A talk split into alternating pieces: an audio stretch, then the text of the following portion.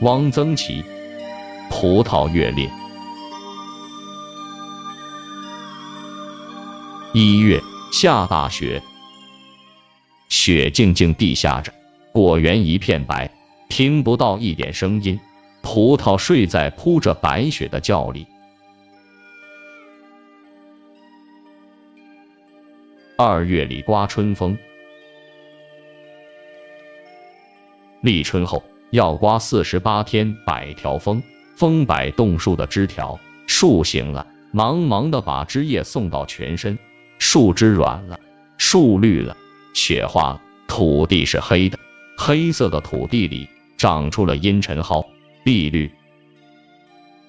葡萄出窖，把葡萄窖一锹一锹挖开，挖下的土堆在四面，葡萄藤露出来了，乌黑的，有的梢头已经绽开了芽苞，吐出指甲大的苍白的小叶，他已经等不及了。把葡萄藤拉出来，放在松松的湿土上，不大一会，小叶就变了颜色，叶边发红，又不大一会，绿了。三月，葡萄上架。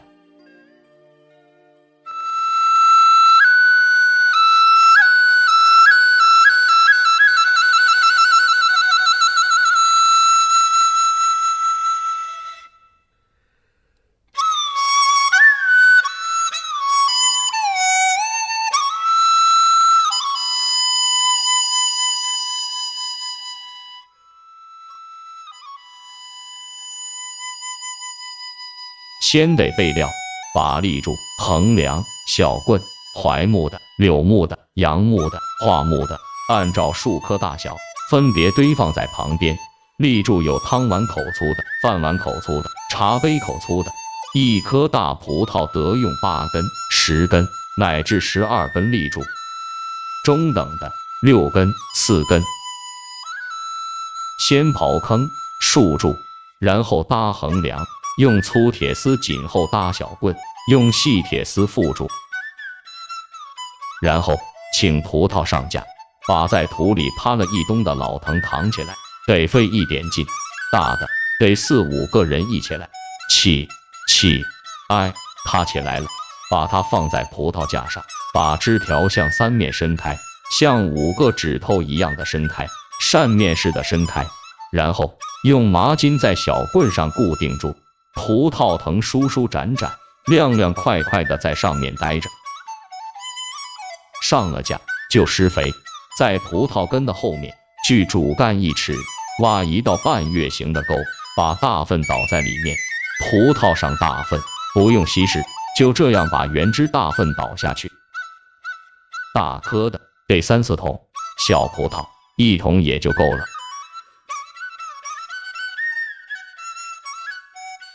四月浇水，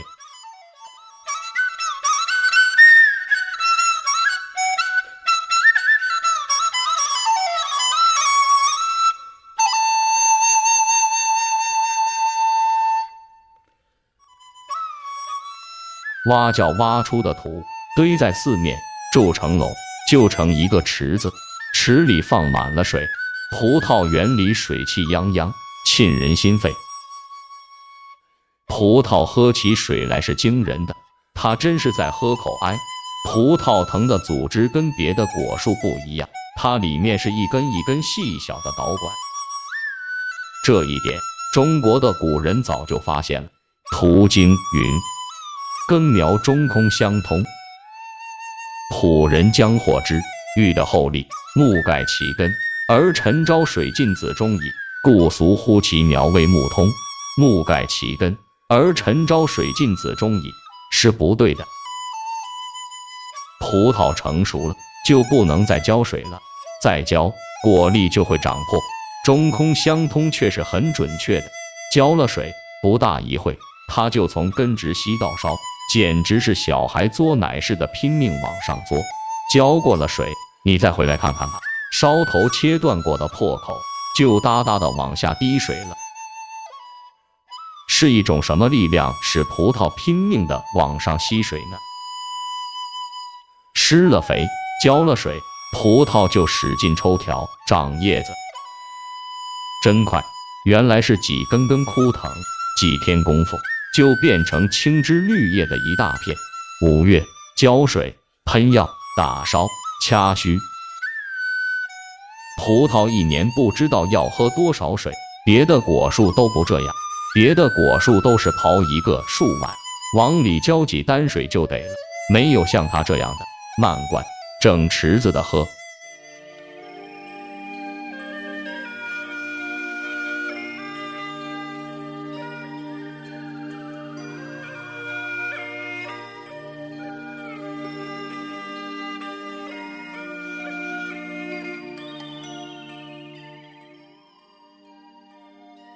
喷波尔多叶，从抽条长叶一直到坐果成熟，不知道要喷多少次。喷了波尔多叶，太阳一晒，葡萄叶子就都变成蓝的了。葡萄抽条丝毫不知节制，它简直是瞎长。几天功夫就抽出好长的一节的新条，这样长法还行呀，还结不结果呀？因此。过几天就得给他打一次条，葡萄打条也用不着什么技巧，一个人就能干。拿起树剪，噼噼啦啦把新抽出来的一节都给他绞了就得。一绞一地的长着新叶的条。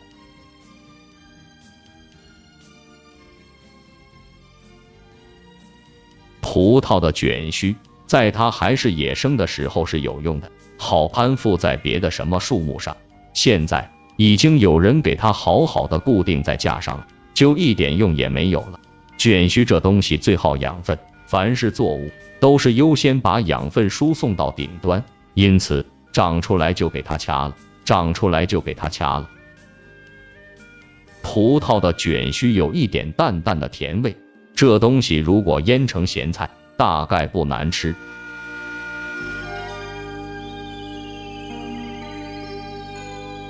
五月中下旬，果树开花了，果园美极了。梨树开花了，苹果树开花了，葡萄也开花了。都说梨花像雪，其实苹果花才像雪。雪是厚重的，不是透明的。梨花像什么呢？梨花的瓣子是月亮做的。有人说葡萄不开花，哪能呢？只是葡萄花很小，颜色淡黄微绿。不钻进葡萄架是看不出的，而且它开花期很短，很快就结出了绿豆大的葡萄粒。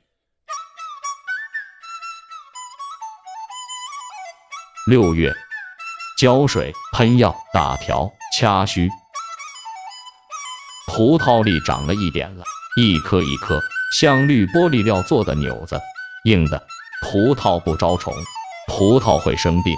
所以要经常喷波尔多液，但是它不像桃，桃有桃实心虫，梨梨有梨实心虫，葡萄不用输虫果，果园每年输虫果是要费很多工的，虫果没有用，黑黑的一个半干的球，可是它好养分呀，所以要把它输掉。七月，葡萄膨大，掐须、打条、喷药。大大的浇一次水，追一次肥，追柳饵，在原来施粪肥的沟里撒上柳饵，然后就把沟填平了，把柳饵封在里面。汉朝是不会追这次肥的，汉朝没有柳饵。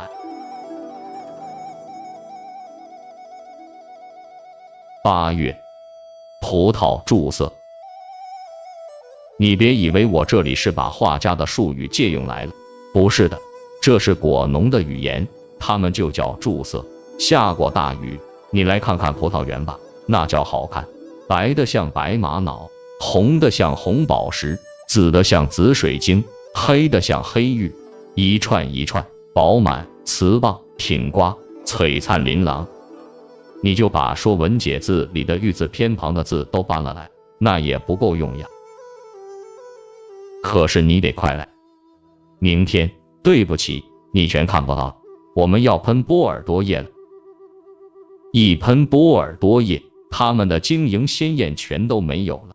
它们蒙上一层蓝兮兮、白乎乎地的东西，成了磨砂玻璃。我们不得不这样干。葡萄是吃的，不是看的，我们得保护它。过不两天就下葡萄了，一串一串剪下来，把病果、瘪果去掉，妥妥的放在果筐里。果筐满了，盖上盖，要一个棒小伙子跳上去蹦两下，用麻筋缝的筐盖。新下的果子不怕压，它很结实，压不坏，倒怕是装不紧，咣里咣当的，那来回一晃悠，全得烂。葡萄装上车，走了，去吧，葡萄，让人们吃去吧。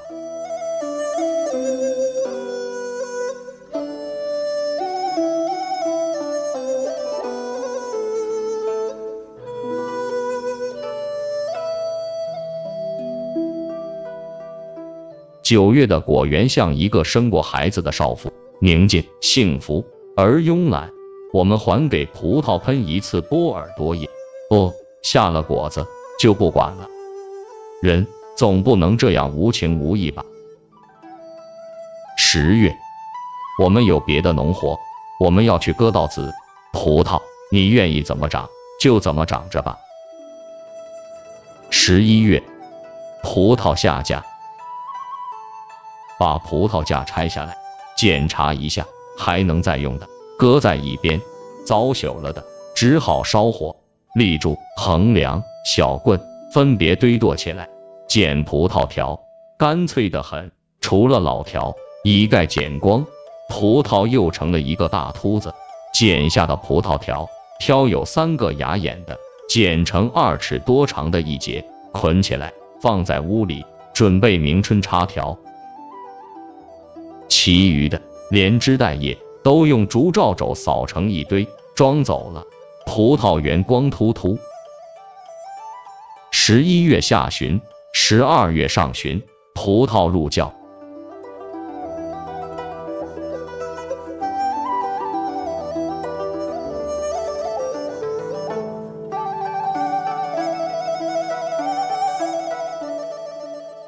这是个重活，把老本放倒，挖土把它埋起来，要埋得很厚实，外面要用铁锹拍平。这个活不能马虎，都要经过验收才给技工。葡萄窖一个一个长方形的土墩墩，一行一行整整齐齐的排列着。风一吹，土色发了白。这真是一年的冬景了。热热闹闹的果园，现在什么颜色都没有了，眼界空阔，一览无余，只剩下发白的黄土。下雪了，我们踏着碎玻璃茶似的雪，检查葡萄窖，扛着铁锹。一到冬天，要检查几次？不是怕别的，怕老鼠打了洞。葡萄窖里很暖和，老鼠爱往这里面钻。它倒是暖和了，咱们的葡萄可就受了冷了。